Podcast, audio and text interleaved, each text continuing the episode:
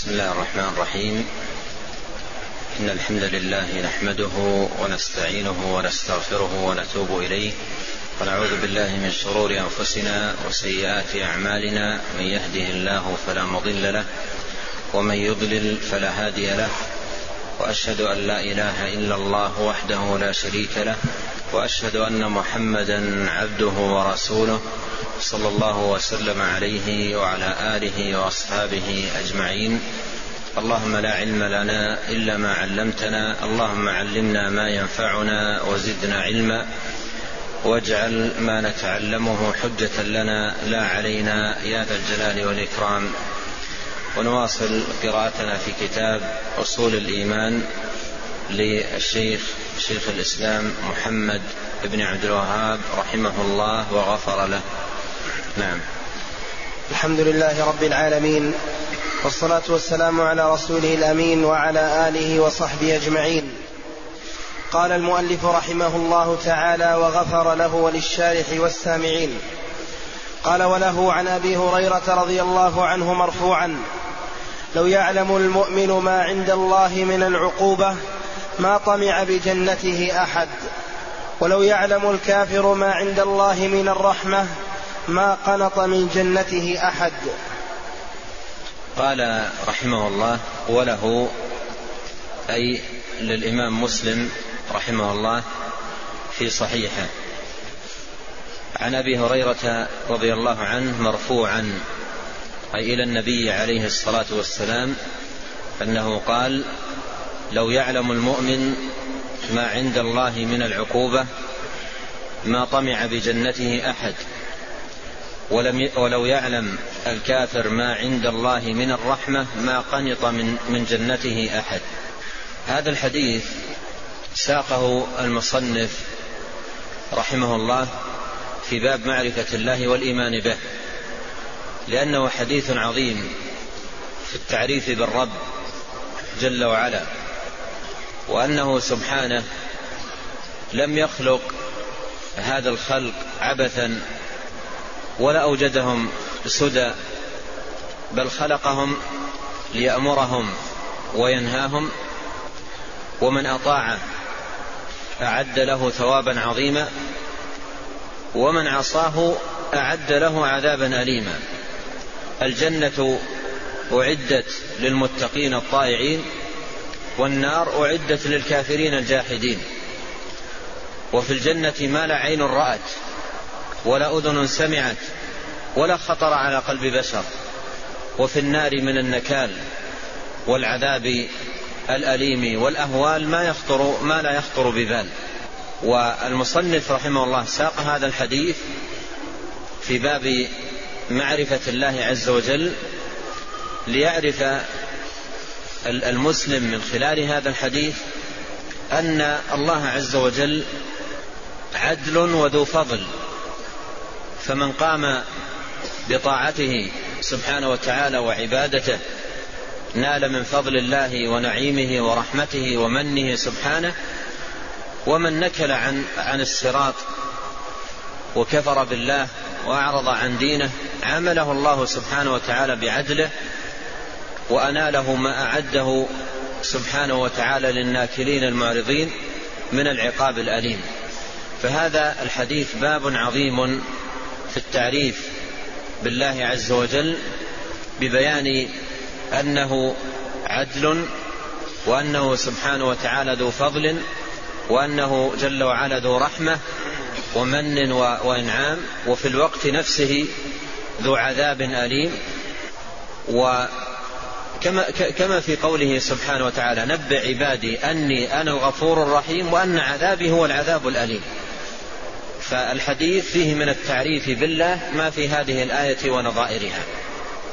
نبئ عبادي أني أنا الغفور الرحيم وأن عذابي هو العذاب الأليم. فهو جل وعلا ذو رحمة واسعة وأيضا عذابه أليم. غافر الذنب قابل التوب شديد العقاب ذي الطول.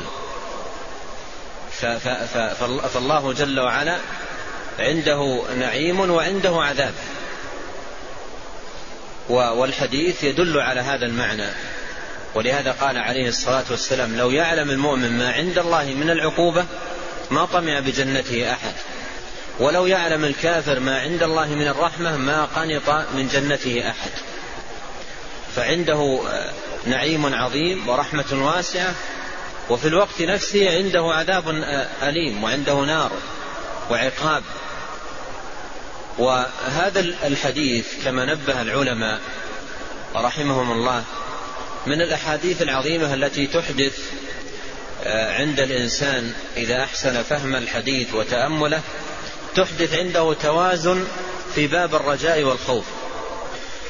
في باب الرجاء والخوف وهما ركنان قلبيان للتعبد لله سبحانه وتعالى.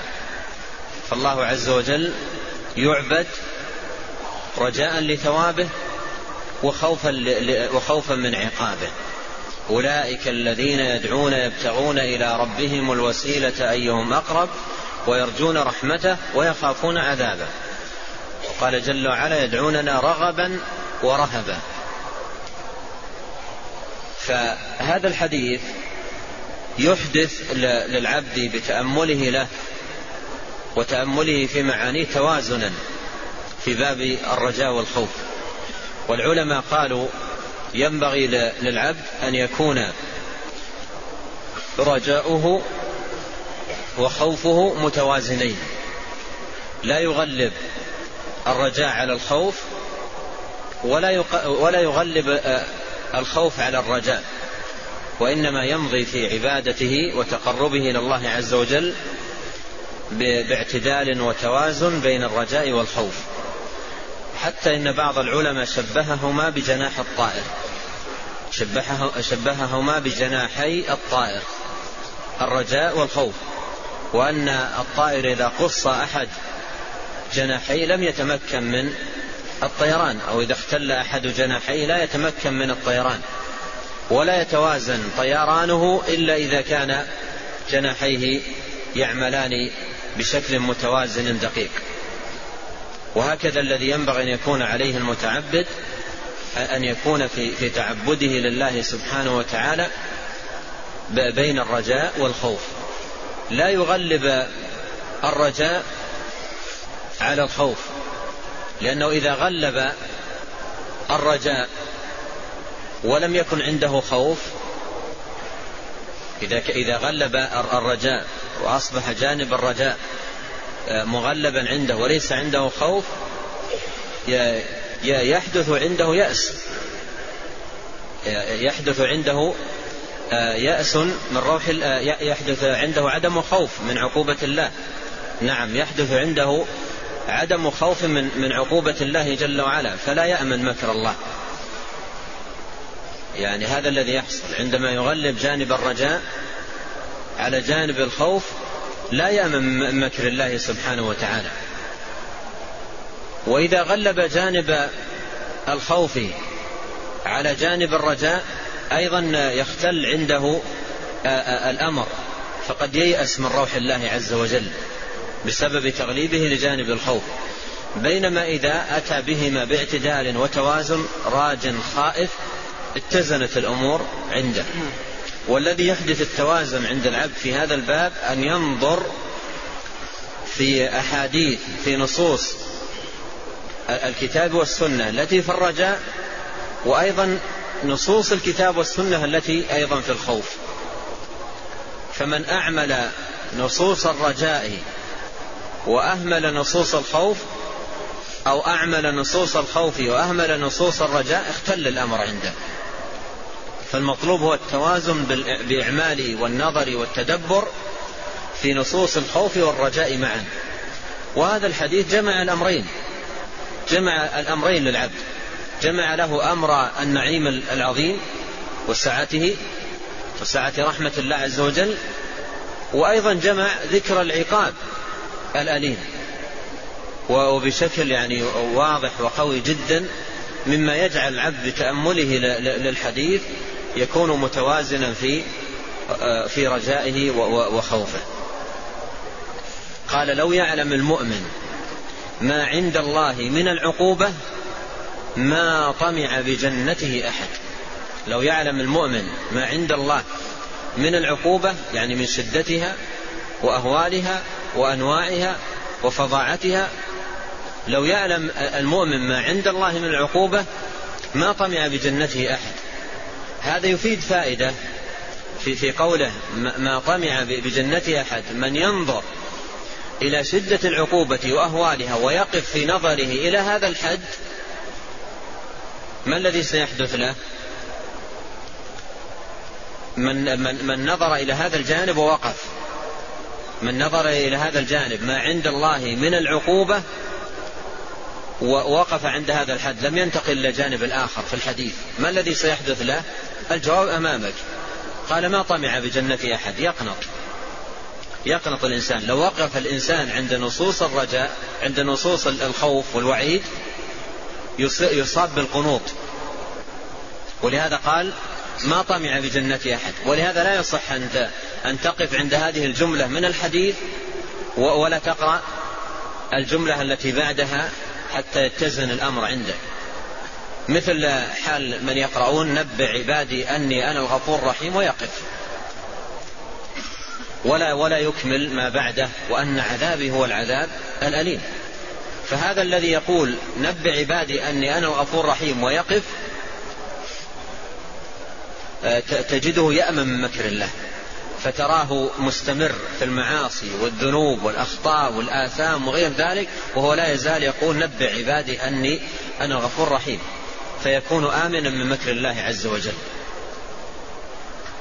وهذا باب شر على العبد وباب تفلت من الأمر والنهي والقيام بطاعة الله سبحانه وتعالى. ولهذا قال هنا لو يعلم المؤمن ما عند الله من العقوبة ما طمع بجنة أحد.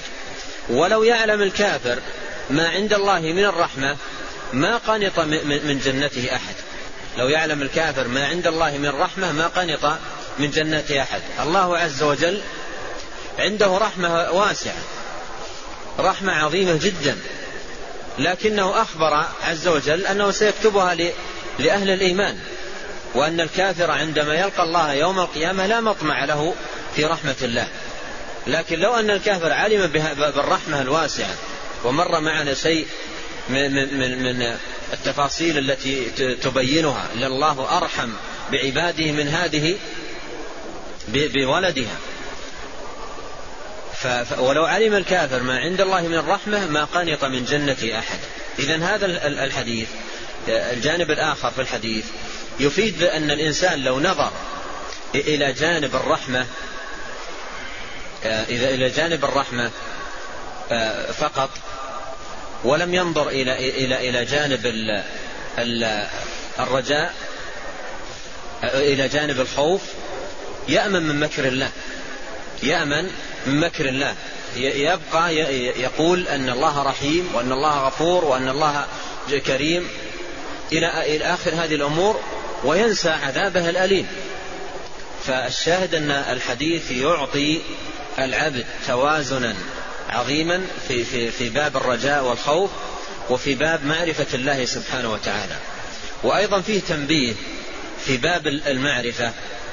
أن المسلم كما أنه ينبغي عليه أن يعرف الله عز وجل بأسمائه وصفاته التي هي أسماء الرحمة والبر والإحسان والإنعام والإكرام والمن والعطاء إلى غير ذلك ينبغي أيضا أن يعرفه بصفاته عز وجل التي هي صفات العقوبة والانتقام والبطش بالظالمين وإهلاك المبطلين. حتى يكون عنده أيضا توازن في باب الرجاء والخوف رجاء الله عز وجل وخوف عقابه.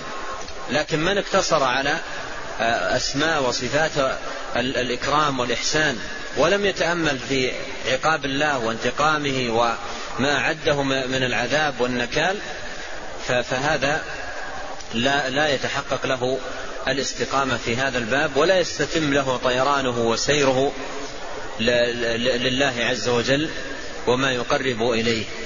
فهذا الحديث حديث عظيم جدا في باب معرفة الله سبحانه وتعالى والإيمان به. نعم. قال وللبخاري وللبخاري عن ابن مسعود رضي الله عنه قال قال رسول الله صلى الله عليه وعلى آله وسلم الجنة أقرب إلى أحدكم من شراك نعله والنار مثل ذلك.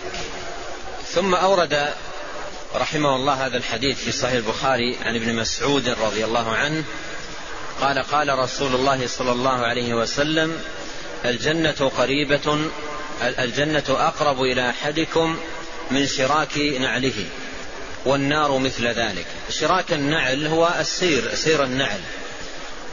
و و ونعل الإنسان قريب منه. نعل الإنسان قريب منه. لأنه في في قدمه. فهو قريب منه ليس عنه ببعيد.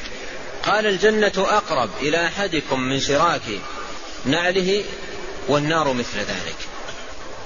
فهذا الحديث له تعلق بما قبله بمعرفة الله عز وجل وذلك بمعرفة ثوابه وعقابه ثوابه الذي أعده لمن أطاعه وعقابه الذي أعده لمن عصاه. وفي الحديث هذا تبيين إلى أن ثواب الله قريب وعقابه قريب. ثواب الله عز وجل لمن أطاعه قريب جدا أقرب لأحدكم من شراك نعلة. وعقاب الله عز وجل لمن عصاه قريب أقرب لأحدكم من شراك نعلة. الثواب قريب والعقاب قريب. فهذا الحديث يفتح للإنسان باب زوال الغفلة عن قلبه. وطول الأمل والانقطاع عن عن العمل والطاعة أو الوقوع في المعصية فيقال له انتبه. إن كنت مطيعا فاعلم أن ثواب الله سبحانه وتعالى لك قريب. وإن كنت, وإن كنت خلاف ذلك فاعلم أن عقابه قريب. ولا أبلغ من هذا الوصف. قال أقرب إلى أحدكم من شراك نعله. ولهذا يأتي أحاديث كثيرة تبين قرب الجنة والنار. مثل قوله عليه الصلاة والسلام من مات وهو يدعو من دون الله ندا دخل النار. من مات لا يشرك بالله شيئا دخل الجنة. الجنة قريبة.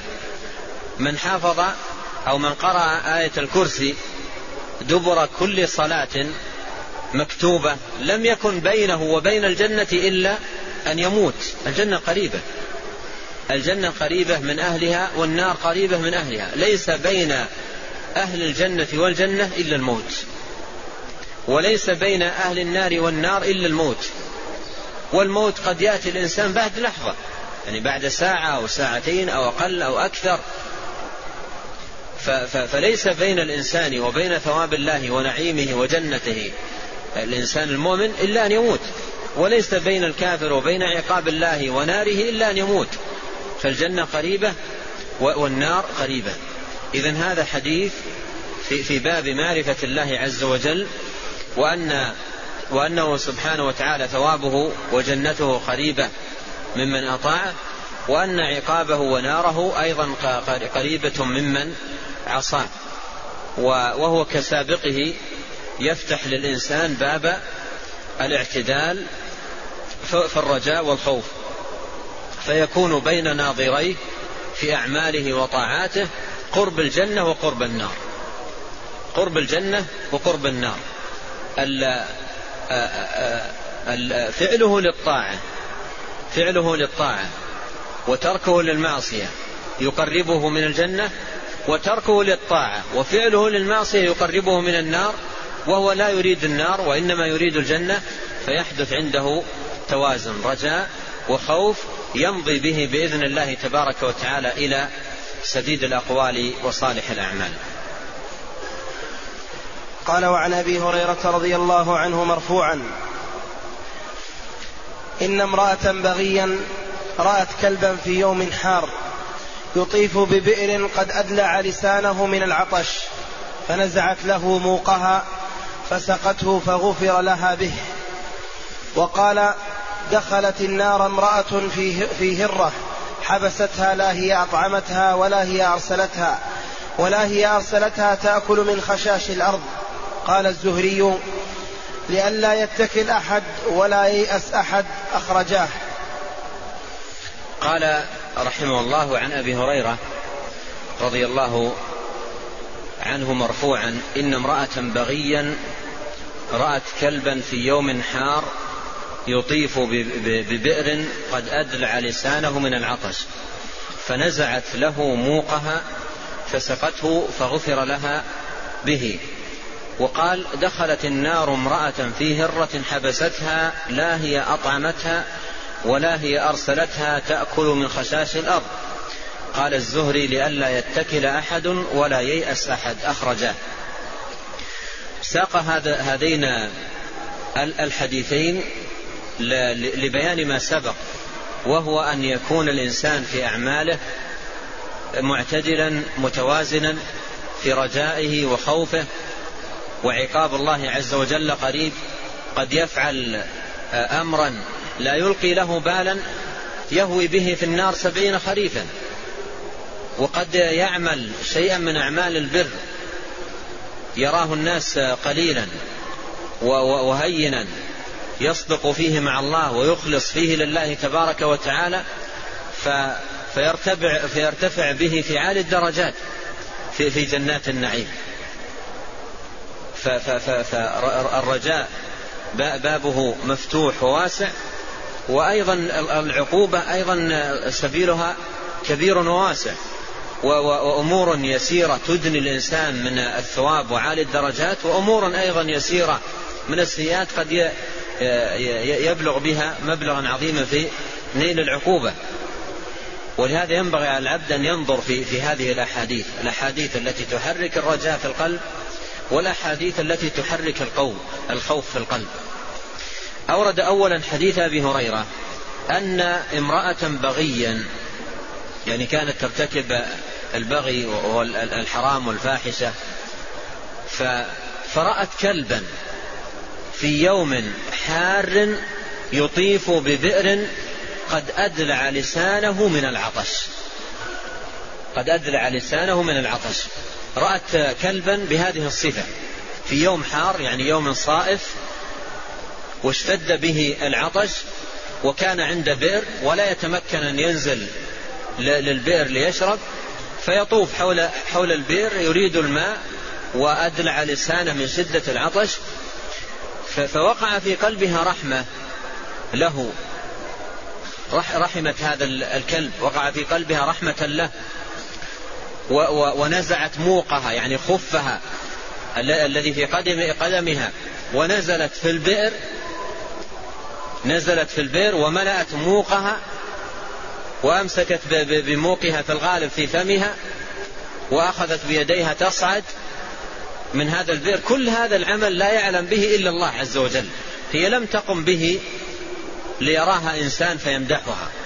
ويقول مثلا شهمة أو مثلا آآ آآ صادقة أو شيء من هذه الألقاب. هي لم تفعل ذلك إلا, إلا رحمة بهذه البهيمة وصدقا مع الله سبحانه وتعالى. وطلبا لثوابه عز وجل. لا يقبل الله عز وجل أي عمل من الأعمال إلا إذا كان قصد به ماذا؟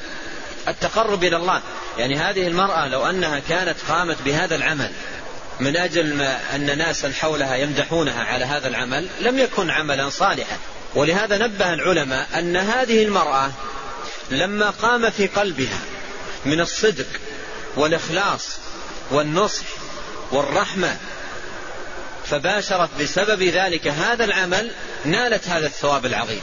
ولهذا قال العلماء عند هذا الحديث قالوا فيه دلالة على فضل التوحيد والإخلاص في آه، عظم الثواب وكبر وكبر الثواب. فهذه امرأة لما قام في قلبها من التوحيد والصدق والإخلاص لله سبحانه وتعالى نزلت ونزلت في هذا البئر صادقة مخلصة لله عز وجل. غفر لها. وإلا كم من إنسان يعمل أمور أعظم من ذلك ولكن لا يقوم فيه من الإخلاص والصدق مع الله فلا ينال هذا لا ينال هذا الثواب. فالحديث من الدلائل العظيمة على أهمية الإخلاص والصدق مع الله جل وعلا. وأن العمل القليل يعظم بالتوحيد والإخلاص. ولهذا قال العلماء قليل العمل بالتوحيد خير من كثير العمل بغير التوحيد أو بالرياء أو بالسمعة قليل من العمل بتوحيد وإخلاص مع الله سبحانه وتعالى خير للإنسان من عمل كثير بلا توحيد ولا إخلاص لله جل وعلا. فهذه المرأة فازت بهذا الثواب العظيم قال فغفر لها بها. الحديث الثاني قال دخلت النار امرأة في هرة. دخلت النار امرأة في هرة. حبستها يعني جاءت بها عندها في حجرة وأغلقت باب الحجرة ونافذتها ولم يصبح لهذه الهرة مكان تخرج منه حتى تأكل من خساس الأرض الفيران وغيرها من الحشرات. ولا هي أيضا جلبت لها طعاما في, في, في هذه الحجرة تأكل منها فبقيت الهرة محبوسة مغلق عليها الباب تريد طعاما وماتت وهي على هذه الحال. الحديث الأول يدل على رحمة القلب ولينة وما فيه من الشفقة والعطف والإحسان. وهذا الحديث يدل على ماذا؟ يدل على غلظة القلب وقسوته وشدته. وعدم رحمته تأتي بهذا الحيوان وتجعله في حجرة وتغلق الباب عليه ثم يبقى في جوع إلى أن يموت. هذا يدل على قسوة في القلب وغلظة وشدة. فيقول هنا دخلت النار امرأة في هرة حبستها لا هي أطعمتها ولا هي أرسلتها تأكل من خساس الأرض. عندما تقرأ هذا الحديث والحديث الذي قبله يعرفك بالله سبحانه وتعالى. ويعرفك بالله سبحانه وتعالى و و ويزيل عنك ما يقع فيه كثير من الناس من خلل في هذا الباب إما برجاء عندهم لا خوف معه أو خوف لا رجاء معه. وهذا كله خطأ. بل الحق هو التوازن. في باب الأعمال الصالحة في باب الأعمال الصالحة لا تستهن بأي عمل. اصدق مع الله في أي عمل صالح يرضاه عنك سبحانه وتعالى وشرعه لك اصدق مع الله فيه. وإن كان في عينك أو في أعين الناس يعتبر عملا زهيدا أو عملا قليلا أو عملا يظن أن ليس له ثواب عظيم دعك من هذا التفكير. العمل الصالح وإن قل أصدق مع الله فيه قد يكون عملا صالحا تفعله مرة تراه يسيرا سبب لغفران ذنوبك. جاء في صحيح مسلم أن رجلا مر في طريق ووجد في الطريق غصن شجرة ذا شوك فقال والله لا أدع هذا في طريق المسلمين. فيؤذيهم فنحاه عن الطريق فشكر الله عمله فأدخله الجنة. فشكر الله عمله فأدخله الجنة. إزالة هذا الغصن من الطريق قد يزال لسبب آخر. يمشي الإنسان في طريق ويرى غصن شوك وأناس بعيدون. يقول أنا أحمل هذا الغصن حتى إيش؟ يروني ويقولون فلان يحسن أو ما أصبح عملا. يتقرب به صاحبه إلى الله. أو مثلا يقول هذا حتى لا أقع فيه يصبح عملا خاصا به هو. لكن انظر هذا ما قام في في قلبه من الإحسان للناس. قال والله لا أدع هذا في طريق المسلمين. فيؤذيهم ففي قلبه رحمة و و و و وإحسان ولطف كبير في, في حق الناس فأماط عنهم الأذى, الأذى من طريقهم. فشكر الله عمله فأدخله الجنة. إذا في باب الأعمال الصالحة لا يتقال للإنسان عملا. ولو أن تلقى أخاك بوجه طليق صادقا مع الله في جلب المودة بين المسلمين والمحبة تلقى أخاك بوجه طليق قد ترتفع بهذا درجات عالية. أدناكم أو أقربكم مني منزلة يوم القيامة أحسنكم أخلاقا. الموطؤون أكنافا.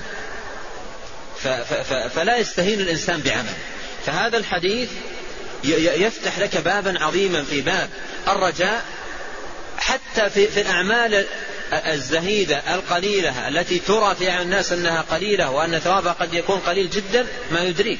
قد يكون هذا العمل بصدقك مع الله ونصحك لعباد الله سبب لغفران ذنوبك ورفعة درجاتك عند الله عز وجل وعتقك من النار ودخولك الجنة.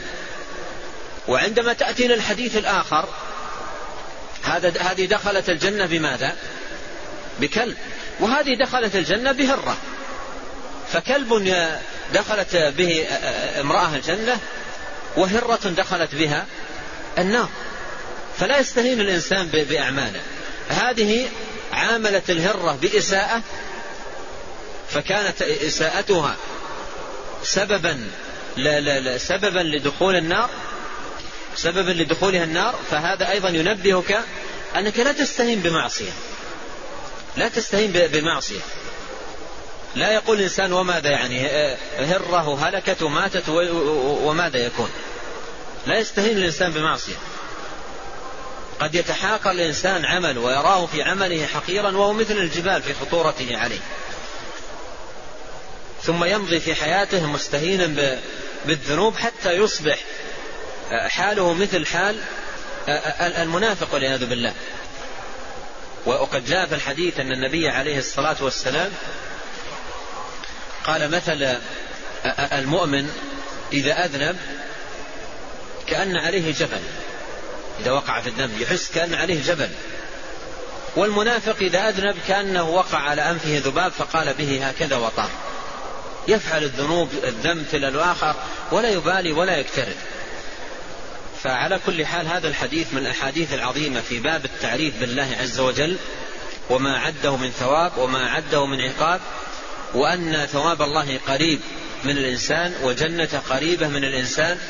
ما شاء الله هذه المرأة يعني كانت في في عمل فاسد وكتب الله لها هذه الخاتمة الطيبة من الصدق مع الله والنصح لمخلوقاته جل وعلا والرحمة والشفقة ونحو هذه المعاني التي قامت في قلبها فكانت سببا لغفران ذنوبها.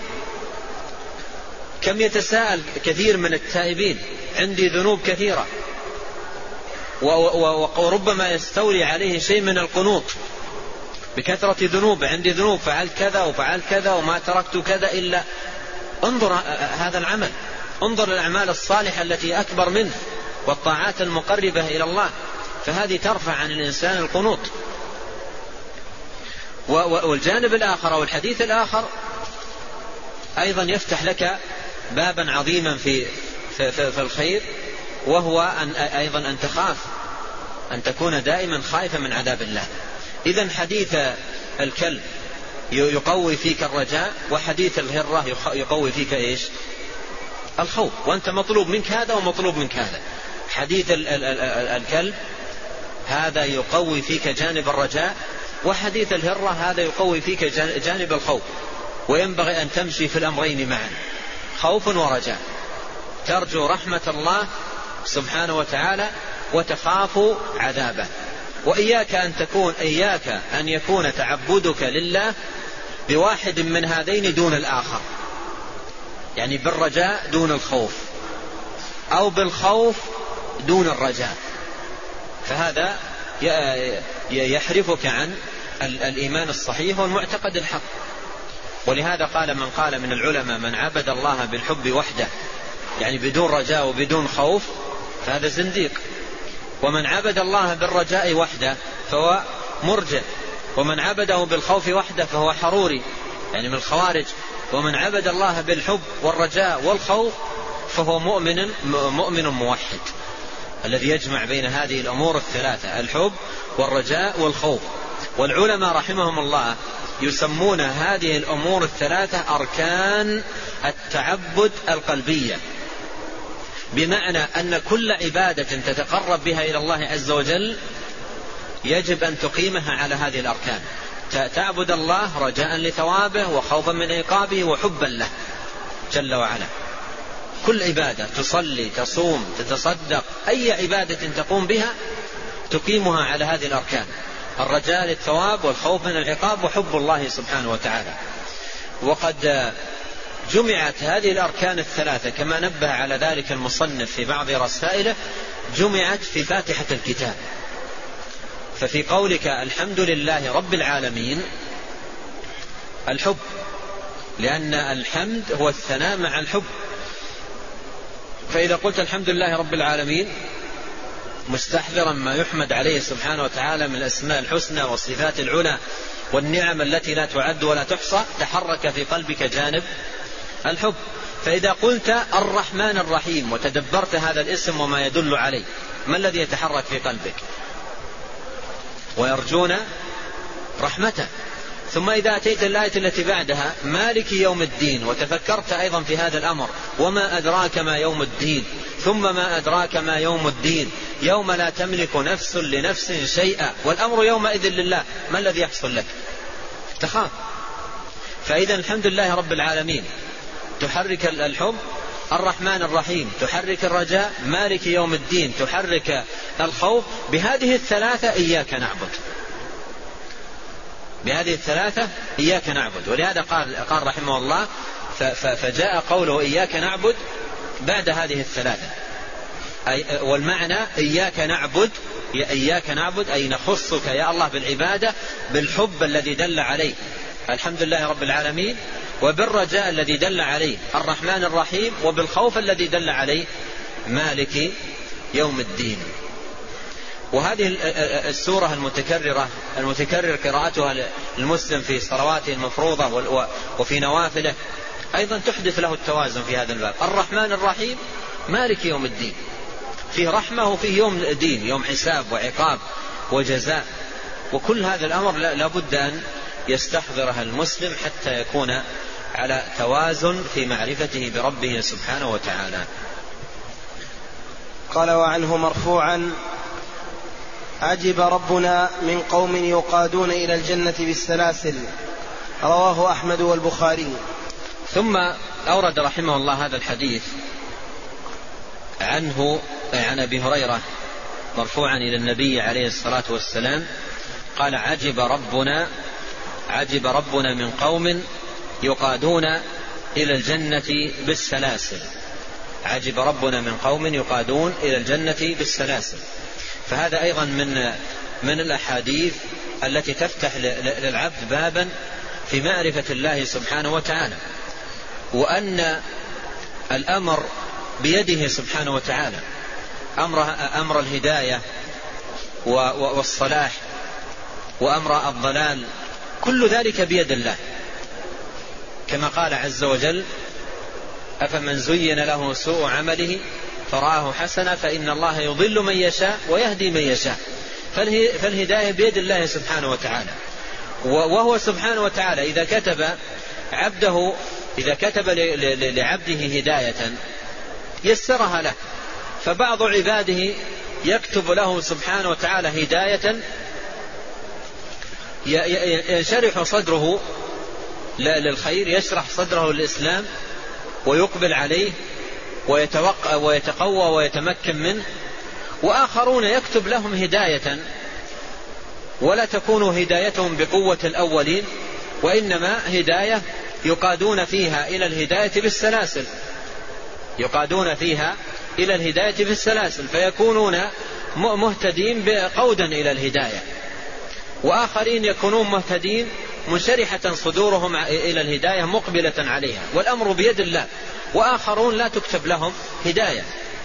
فهذا يجعل الإنسان يقبل على الله ويعرف الله سبحانه وتعالى بأسمائه وصفاته وأن هذا الخلق بتدبيره وتيسيره سبحانه وتعالى ما شاء الله كان وما لم يشاء لم يكن من يهده الله فلا مضل له ومن يضلل فلا, فلا هادي له.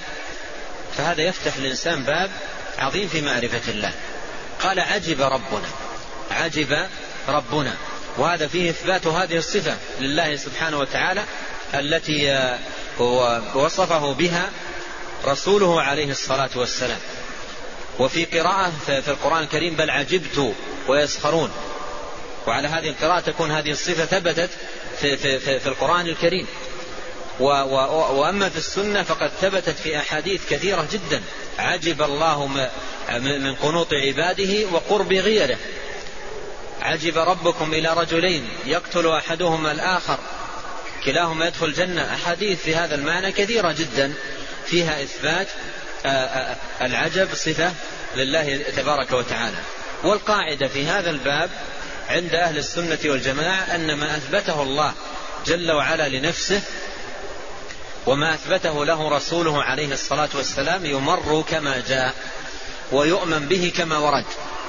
لا يتلقى بتحريف باطل ولا أيضا يتلقى بتشبيه فاسد بل يثبت لله سبحانه وتعالى على الوجه اللائق بجلاله وكماله سبحانه وتعالى على حد قوله ليس كمثله شيء وهو السميع البصير. ففي قوله ليس كمثله شيء فيه نفي التمثيل وفي قوله هو السميع البصير الإثبات لما أثبته الله سبحانه وتعالى من الصفات الكاملة والنعوت العظيمة التي أضافها سبحانه وتعالى لنفسه. فنثبت ما ثبت لله عز وجل من صفة في هذا الحديث بإثبات الرسول عليه الصلاة والسلام لها فمما فمن إيماننا بالله من إيماننا بالله ومن معرفتنا به سبحانه وتعالى أن نؤمن بأنه يعجب كما أخبر عليه الصلاة والسلام. وفي هذا الحديث وفي أحاديث أخرى أخبر عليه الصلاة والسلام أمور يعجب منها الله سبحانه وتعالى. وعجبه ليس كعجب المخلوق. المخلوق قد يعجب من شيء لكونه لا يعلمه. لكونه لا يعلمه أو لكونه لا يدرك أبعاده أو أو لحصوله على خلاف ما يتوقعه أو لغير ذلك من الأسباب. وهذه كلها لوازم لعجب المخلوق. ولا يجوز بحال أن يجعل لازم الصفة باعتبار إضافتها إلى المخلوق لازما للصفة باعتبار إضافتها إلى الخالق. بل صفات الله سبحانه وتعالى تخصه وتليق بجلاله وكماله سبحانه وصفات المخلوق تخص المخلوق وتليق بضعفه وعجزه وكونه مخلوقا. وما أضيف إلى الله سبحانه وتعالى من الصفات فلوازمها الكمال وما أضيف إلى المخلوق من من الصفات فلوازمها النقص. ولا يصح بحال أن يجعل لازم الصفة باعتبار إضافتها إلى المخلوق لازما للصفة باعتبار إضافتها إلى الخالق. هذا كلام باطل. بل الصفة التي تضاف إلى الله تخص الله جل وعلا وتليق بجلاله وكماله سبحانه وتعالى. فالعجب هنا صفة ثابتة لله وهي تضاف إليه عز وجل على الوجه الذي يليق بجلاله وكماله وعظمته سبحانه. قال هنا عجب ربنا. وأيضا قوله عجب ربنا فيه التنبيه على أن الأمور كلها بتسخيره لأن لأنه هو الرب ربنا. فالرب هو المالك الرب هو الخالق الرب هو المتصرف. الرب هو الذي بيده أزمة الأمور. الرب الذي ما شاء كان وما لم يشاء لم يكن. هذه كلها من معاني الربوبية. عجب ربنا من قوم يقادون إلى الجنة بالسلاسل. نعم. قال وعن أبي موسى الأشعري رضي الله عنه قال قال رسول الله صلى الله عليه وعلى آله وسلم وما أحد أصبر على أذى يسمعه من الله يدعون له الولد ثم يعافيهم ويرزقهم رواه البخاري. ثم أورد رحمه الله هذا الحديث في باب التعريف بالله والإيمان به سبحانه وتعالى. قال صلى الله عليه وسلم ما أحد أصبر على أذى ما أحد أصبر على أذى أذى يسمعه من الله.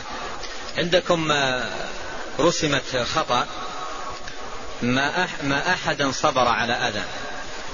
والألف التي بعد الدال تتبع الكلمة الثانية آه، آه، أصبر.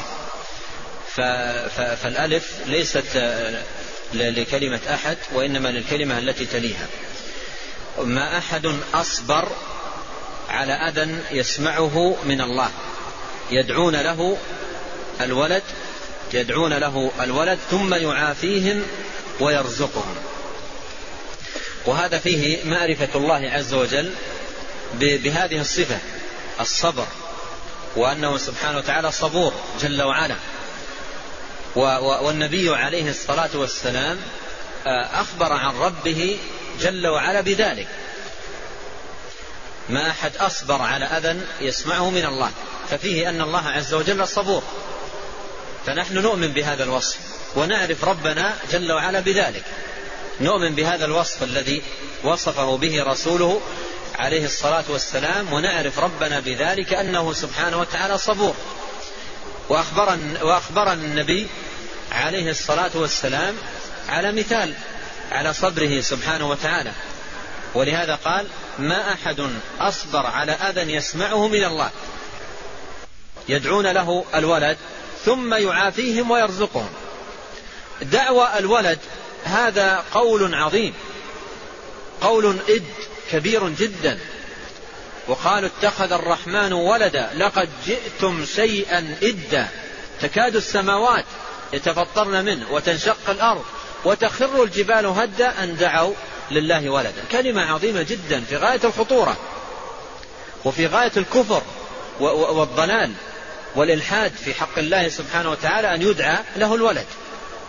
وهو جل وعلا يدعون له الولد ويصبر صبور ما أحد أصبر على الأذى منه يدعون له الولد ثم يعافيهم ويرزقهم. ثم يعافيهم ويرزقهم. فأنت ترى في الناس من هو ملحد زنديق كافر عنيد يحارب الله ويحارب أولياءه ويحارب دينه. ولا يزال الله عز وجل يعافيه في صحته ويرزقه مالا لا يهلكه آه، آه، لا يهلكه آه، فور إعلانه ما يعلم من الكفر والزندقة. فهذا من صبره جل وعلا وأنه سبحانه وتعالى صبور. فالواجب على المسلم أن يعرف ربه بما عرفه به رسوله عليه الصلاة والسلام. وهذا يفتح للإنسان باب في هذه المسألة مسألة المعرفة بالله. أن, أن, أن, أن الإنسان إذا وقع في المعاصي وفي الآثام وفي الكفر وفي الإجرام ويرى نفسه لا يزال ممتعا ولا يزال يأتيه الرزق والمال ويوسع عليه في الرزق ليس هذا دليل على ماذا؟ ليس هذا دليل على آه، آه، آه، مكانته عند الله. فأما الإنسان إذا ما ابتلاه ربه فأكرمه ونعمه فيقول ربي أكرمن. وأما إذا ما ابتلاه فقدر عليه رزقه فيقول ربي أهانا كلا. يعني ليس الأمر كما تظنون. قد يكون الإكرام بالتوسعة والصحة والعافية قد يكون هذا استدراج. وكذلك قد يكون ما يصيب الإنسان من مرض أو أو سقم أو غير ذلك أو فقر ليس مهانة. للإنسان عند الله. كلا يعني ليس الأمر كما تظنون. ليس الأمر كما تظنون يعني أن, أن الإنسان إذا وسع عليه في المال والصحة والعافية هذا دليل على مكانة عند الله. أو إذا ضيق عليه في الرزق وأصيب بالفقر أو المرض هذا دليل على مهانته عند الله. كلا ليس الأمر كذلك. فالإنسان قد يوسع له في الرزق والعافية وهو آه، ليس له مكانة. كافر معرض لكن الله عز وجل يمهله وإمهال الله له. هذا من صبره سبحانه وتعالى فهو صبور. يمهل ولا يهمل. وكذلك أخذ ربك إذا أخذ القرى وهي ظالمة إن أخذه أليم شديد. يهمله يمهلهم ولا يهملهم سبحانه وتعالى. فإذا هذا باب في المعرفة بالله جل وعلا. إذا عرف الإنسان أن الله عز وجل يصبر على الأذى يصبر على الأذى يسمعه فلا يكون متماد في الأذى لأن هذا يكون صبر من الله عز وجل على الأذى الذي يسمعه من العبد ثم بعد ذلك يأتي هلاك العبد بغتة. فلا يغتر الإنسان لا يغتر بأنه فعل أمورا عظيمة أو آثاما خطيرة وصحته باقية.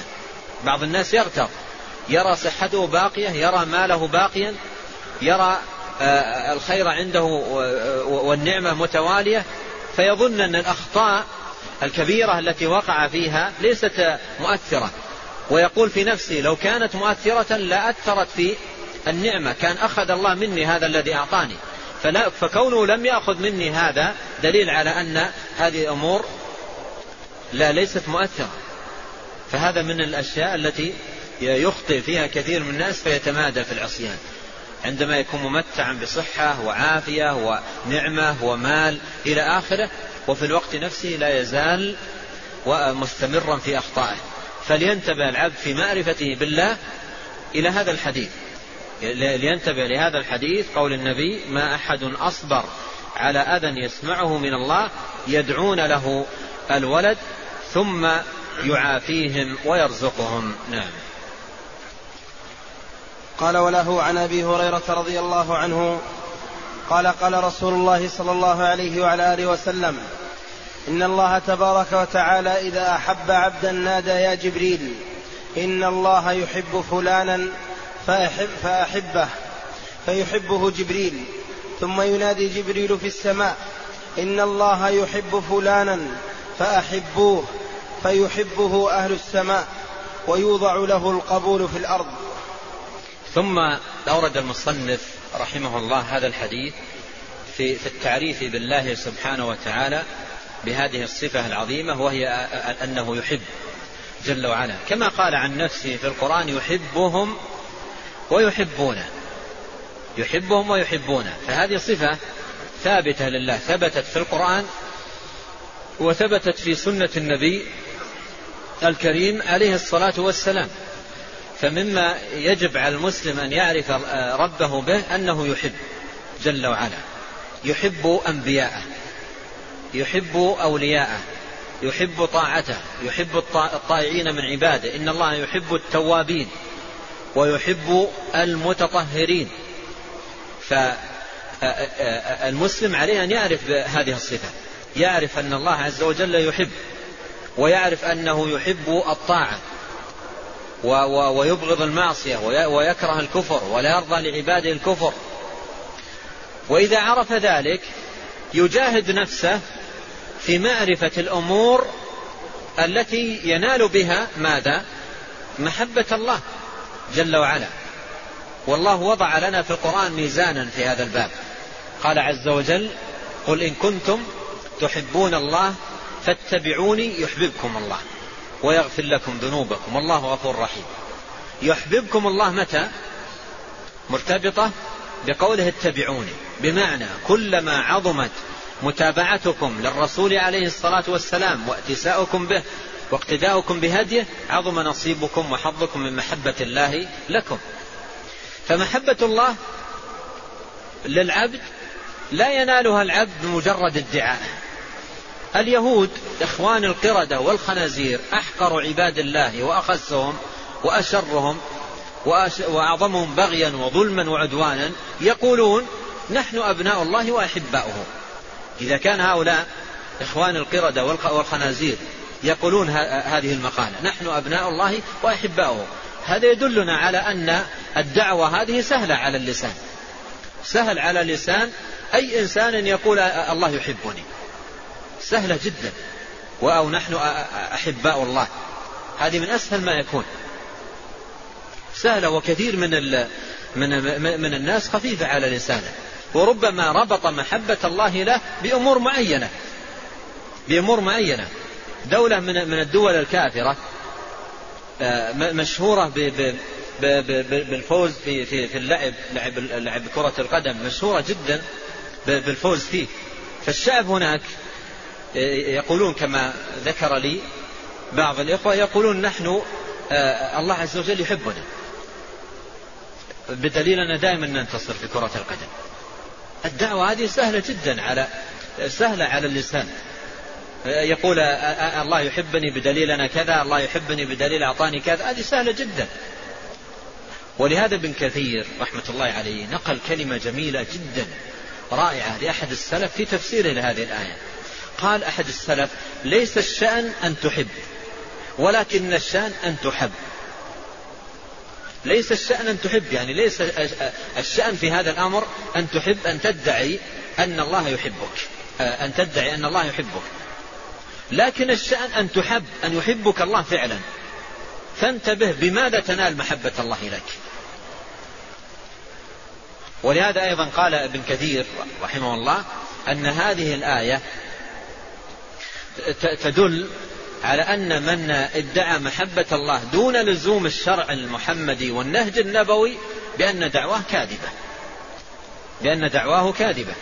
ونقل عن الحسن البصري رحمه الله أنه قال زعم قوم أنهم يحبون الله حبا شديدا فأنزل الله قوله قل إن كنتم تحبون الله فاتبعوني يحببكم الله. ولهذا أيضا يسمي العلماء هذه الآية آية المحنة بمعنى من آه، أراد أن يمتحن آه، نفسه في هذا الباب فليمتحن نفسه على ضوء هذه الآية. ينظر قدر الاتباع عنده للرسول عليه الصلاة والسلام فهو المقياس الذي يظهر به هذا الأمر والميزان الدقيق الذي يتبين به هذا الأمر. فمما يجب على المسلم أن يعرف به ربه أن ربه يحب ويجتهد أيضا في معرفة الأعمال التي يحبها سبحانه وتعالى من عباده ويرضاها عنهم حتى يجتهد في في, في, في تطبيقها والقيام بها لينال بذلك محبة الله عز وجل. فإذا أحبه الله اسمع ما, ما, ما في الحديث قال إن الله تبارك وتعالى إذا أحب عبدا إن الله تبارك وتعالى إذا أحب عبدا نادى جبريل إن الله يحب فلانا فأحبه ينادي جبريل أي الله إن فلانا يحب فلانا فأحبه يعني فأحبه يا جبريل. فيحبه جبريل. ثم ينادي جبريل في السماء إن الله يحب فلانا فأحبوه. فيحبه أهل السماء ثم يوضع له القبول في الأرض. لا إله إلا الله. يعني انظر هذا هذا الخير العظيم. إذا أخلص العبد مع الله وصدق وأقبل على الأعمال الصالحة بينه وبين الله صادقا مع الله عز وجل وأحبه الله جل وعلا لإقباله وصدقه ونصحه وإخلاصه وجده واجتهاده وتقربه إلى الله. إذا أحبه الله نادى جبريل. نادى رب العالمين جبريل إني أحب فلانا. رب العالمين يقول لجبريل إني أحب فلانا. ما أعظم مكانة من, من فاز بهذا ال ال الأمر؟ ما أعظم مكانة أن يقول رب العالمين وخالق هذا الخلق سبحانه وتعالى إني أحب فلانا يسميه باسمه. رب العالمين يسميه لجبريل باسمه. يقول إني أحب فلانا فأحبه. يأمر سبحانه وتعالى جبريل أن يحبه فيحبه جبريل. ثم ينادي جبريل في أهل السماء إن الله يحب فلانا فأحبوه فيحبه أهل السماء. مر معنا قريبا أطت السماء وحق لها أن تأط. ما فيها موضع شبر إلا وفيه ملك ساجد لله سبحانه وتعالى. كل هؤلاء بالآلاف بالملايين كلهم يحبونه. يحبونه باسمه بشخصه. أحبه الله ونادى جبريل أن يحبه فأحبه جبريل ونادى جبريل أهل السماء أحبوا فلانا فأحبه أهل السماء ويطرح له القبول في الأرض. وهذا هو معنى قول الله سبحانه وتعالى إن الذين آمنوا وعملوا الصالحات سيجعل لهم الرحمن ودا. سيجعل لهم الرحمن ودا أي مودة في قلوب الخلق. فهذه الأمور محبة الله لعبده ومحبة أهل السماء له والقبول الذي يطرح له في الأرض لا ينال بالدعاوى. لا ينال بالدعاوى ولا ينال بالتظاهر. لا ينال إلا بشيء بين الإنسان وبين الله. صدق مع الله وإخلاص لله وإقبال على الله. فهذا مما يجب أن يعرف الإنسان به ربه سبحانه وتعالى. أنه لا يفوز ولا, ولا يربح ولا يغنم ولا ينال سعادة وطمأنينة وقبولا وراحة في الدنيا والآخرة إلا بشيء بينه وبين الله. يصدق فيه مع الله سبحانه وتعالى ويخلص فيه لله جل وعلا. والأمور بيده سبحانه وتعالى. فإذا أحب الله عبدا لصدق العبد ونصحه وإقباله وجده واجتهاده إذا أحبه سبحانه وتعالى نادى جبريل أحب فلانا. ينادي جبريل باسم الشخص أحب فلانا يذكره باسمه. وجبريل يحبه وينادي أهل السماء إن الله يحب فلانا فأحبوه فيحبه أهل السماء ثم يطرح له القبول في الأرض. فهذه فهذا الأمر الذي هو محبة الله لعبده وثبوت المحبة صفة له لا تنال بمجرد الدعاوى. الدعاوى رخيصة جدا. قالها كما قدمت لكم إخوان القردة والخنازير. من لعنهم الله. وجعل منهم القردة والخنازير. هؤلاء منهم آه، أخبر الله عنهم أنهم يقول نحن أبناء الله وأحباؤه. فالكلمة رخيصة على اللسان سهلة على اللسان. مجرد الدعوة لا يحظى الإنسان بمكانة. لكن الذي يحظى بها شيء بينه وبين الله. شيء بينه وبين الله يصدق مع الله فيه. فهذا الحديث يفتح لك بابا في معرفة الله وأهمية الصدق معه. والإخلاص له وحسن الإقبال عليه وأن يكون الإنسان بينه وبين الله أعمال يقصد بها قربه وثوابه ونيل أجره ورحمته والنجاة من عذابه سبحانه وتعالى بمثل هذا ترتفع درجات العبد وتعلو منازله عند الله سبحانه وتعالى. قال إن الله تبارك وتعالى إذا أحب عبدا نادى يا جبريل إن الله يحب فلانا فأحب فأحبه فيحبه جبريل ثم ينادي جبريل في السماء إن الله يحب فلانا فأحبوه فيحبه أهل السماء ويوضع له القبول في الأرض. اللهم إنا نتوجه إليك بأسمائك الحسنى وصفاتك العليا أن تجعلنا ممن تحبهم ويحبونك. اللهم اجعلنا ممن تحبهم ويحبونك. اللهم اجعلنا ممن تحبهم ويحبونك. اللهم ارزقنا حبك. وحب من يحبك. وحب كل عمل يقربنا إلى حبك. واهدنا إليك يا ذا الجلال والإكرام صراطا مستقيما. اللهم أصلح لنا ديننا الذي هو عصمة أمرنا وأصلح لنا دنيانا التي فيها معاشنا وأصلح لنا آخرتنا التي فيها معادنا واجعل الحياة زيادة لنا في كل خير والموت راحة لنا من كل شر. اللهم اغفر لنا ولوالدينا ولمشائخنا وللمسلمين والمسلمات والمؤمنين والمؤمنات الأحياء منهم والأموات. اللهم اغفر لنا ما قدمنا وما أخرنا وما أسررنا وما أعلنا وما أنت أعلم به منا. أنت المقدم وأنت المؤخر وأنت على كل شيء قدير. والله تعالى أعلم. وصلى الله وسلم على رسول الله. أحسن الله إليك وبارك فيك ونفعنا الله بما قلتم. وغفر الله لنا ولكم المسلمين أجمعين. هذا السائل يقول إذا دخل شخص المسجد وكان هناك متسعا لوقت الإقامة هل يصلي تحية المسجد ثم ركعتي الفجر؟ إذا دخل وقت صلاة الفجر؟ يصلي ركعتي الفجر. وتحية المسجد إذا دخل الإنسان وصلى راتبة أو دخل والصلاة قائمة وصلى الصلاة القائمة أجزأته عن تحية المسجد لأن المراد بتحية المسجد ألا يجلس في المسجد قبل أن يصلي. فإذا صلى راتبة أو صلى فريضة فقد حصل آه، صلاة قبل الجلوس.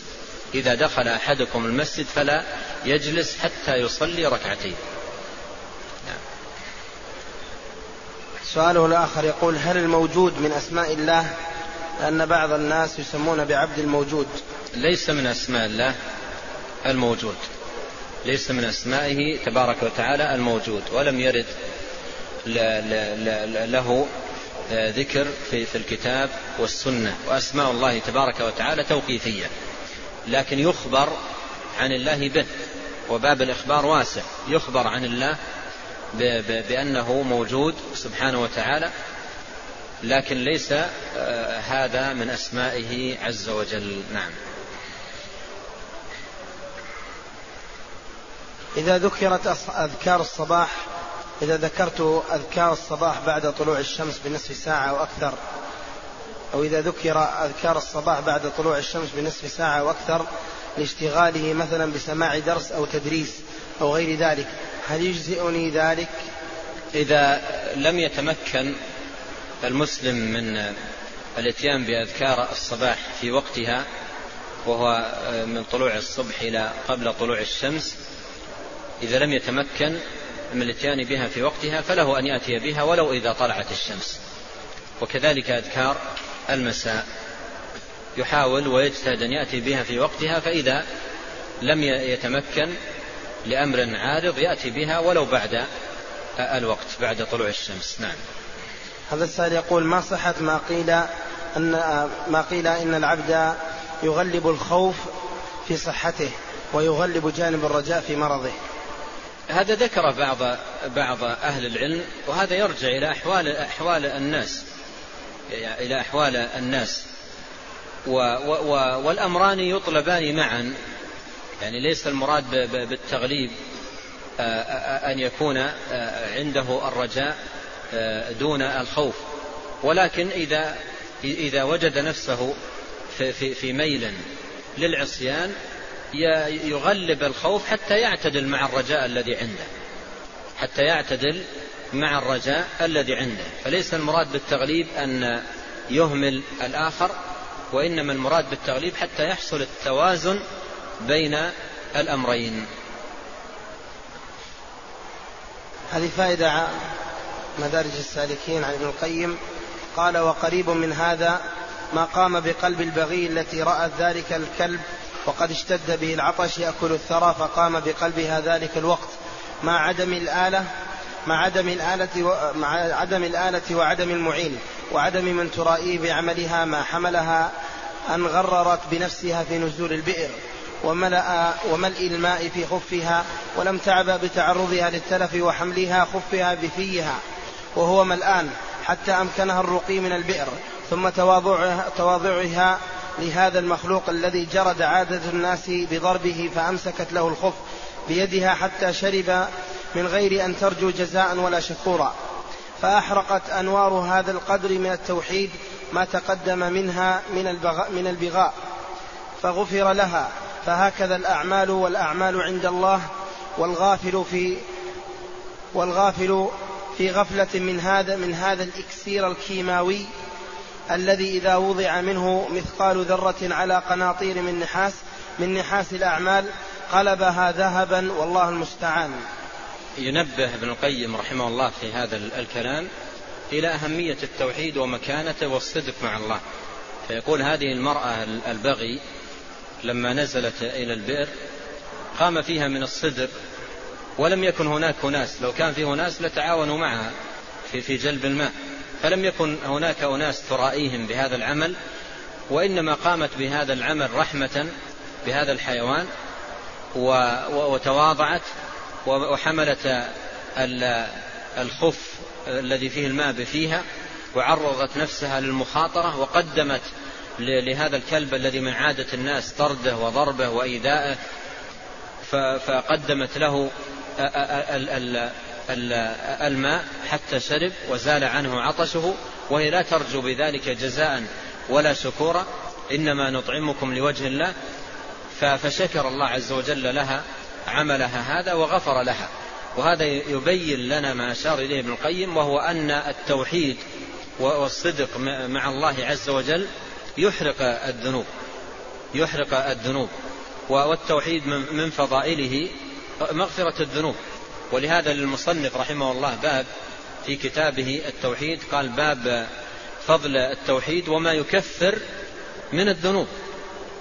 باب فضل التوحيد وما يكفر من الذنوب أي وتكفيره للذنوب. والسنة فيها من الدلائل الكثيرة على أن من فضائل التوحيد العظيمة أنه يكفر ذنوب صاحبه. وأورد هناك رحمه الله حديث النبي عليه الصلاة والسلام فيما يرويه عن ربه عز وجل أنه قال يا ابن آدم إنك ما دعوتني ورجوتني غفرت لك ما كان منك ولا أبالي يا ابن آدم لو بلغت ذنوبك عنان السماء ثم استغفرتني غفرت لك. يا ابن آدم لو لقيتني لو أتيتني بقراب الأرض خطايا ثم لقيتني لا تشرك بي شيئا لأتيتك بقرابها مغفرة. وابن رجب رحمه الله في كتابه جامع العلوم والحكم له تعليق جميل وعظيم في بيان مكانة التوحيد من خلال دلالة هذا الحديث وأنه مكفر للذنوب وله عبارة شبيهة بعبارة ابن القيم التي سمعناها الآن. هذا السائل يقول أليس أن الله إذا أحب عبدا ابتلاه؟ كيف نوفق بينه وبين هذا الحديث؟ حديث جبريل يوضع له القبول في الأرض. لا تنافي بين الأمرين. لا تنافي بين كون الله سبحانه وتعالى يطرح القبول لعبده في الأرض ويكون مبتلى بمرض أو بفقر أو بشيء من هذه الأمور التي يرفع بها سبحانه وتعالى درجاته. وليس من آه، آه، شأن من أحبه الله عز وجل ألا يبتلى بل, بل إذا أحب الله قوما ابتلاهم فمن رضي فله الرضا ومن سخط فعليه السخط. والمؤمن الصادق مع الله عز وجل ابتلاء الله له لا يزيده إلا رفعة وعلوا وتكفيرا لسيئاته وذنوبه. فلا تعارض بين الأمرين بين كون الله عز وجل يحب العبد وكونه يبتليه تمحيصا له ورفعة لدرجاته. فهذا من محبته له سبحانه وتعالى. نعم. هذا يسأل يقول هل تعتبر المساجد التي حول الحرم من الحرم بمعنى فيها أجر صلاة ألف صلاة؟ الصلاة التي بألف صلاة هي في المسجد النبوي. لأن النبي عليه الصلاة والسلام قال صلاة في مسجدي هذا. والزيادة لها حكم مزيد يعني المسجد كلما اتسع بناؤه يشمل هذا الحديث. ليس خاصا قوله مسجدي هذا المسجد الذي كان في, في, في زمانه. وإنما الزيادة لها حكم المزيد. فالمسجد النبوي الصلاة فيه بألف صلاة. أما المساجد الأخرى فالصلاة فيها بخمس وعشرين صلاة كما جاء ذلك في أحاديث أخرى عنه عليه الصلاة والسلام. أحسن الله إليكم. هذا السائل يقول السبحة تذكرني دائما بذكر الله فهل حملها معي فيه شيء. عليك بسنة النبي عليه الصلاة والسلام بالتسبيح. قد جاء في في الحديث آه، قال آه، آه، أظنه أنس قال رأيت رسول الله صلى الله عليه وسلم يقول يعقد التسبيح بيمينه وفي زمن النبي عليه الصلاة والسلام كان الخرز موجود والخيوط موجودة والسبحة كانت موجودة ومعروفة عند الهنادكة وغيرهم من من قديم الزمان. معروفة السبحة ولم يستعملها النبي عليه الصلاة والسلام ولا استعملها أحد من أصحابه وهم أشد الناس حرصا على ذكر الله تبارك وتعالى. فعليك بالاقتداء به عليه الصلاة والسلام وبما كان عليه أصحابه وعود نفسك على ذكر الله سبحانه وتعالى بدون أن تستعمل هذه الآلة. ومما قاله العلماء أن حمل الإنسان لهذه السبحة قد يجلب له رياء لم يكن يقصده. قد يجلب له رياء لم يكن يقصده لأنه بحمله للسبحة وتحريكها في يده وخاصة إذا اعتاد تحريك السبحة في يده. فقد لألفه لتحريكها بيده يحركها وهو لا يسبح وهو غافل.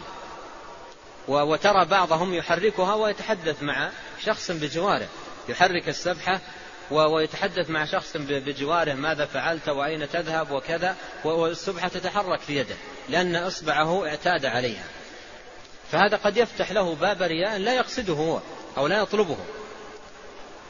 بحيث أن أنه يظن فيه أنه يسبح وهو غافل. بينما التسبيح بدونها قد يكون الإنسان كثير التسبيح كثير الذكر وذكره وتسبيحه بين الله عز وجل بينه وبين الله ولا يشعر به أحد. حتى مما قاله العلماء في في خفاء الذكر مع تحريك اللسان به ما قالوه في لا إله إلا الله. قال العلماء قديما إن الذكر بلا إله إلا الله يمتاز عن بقية الأذكار أنك تستطيع أن تحرك لسانك بهذه الكلمة وقتا طويلا ولا تتحرك شفتك فلا يشعر بك أحد.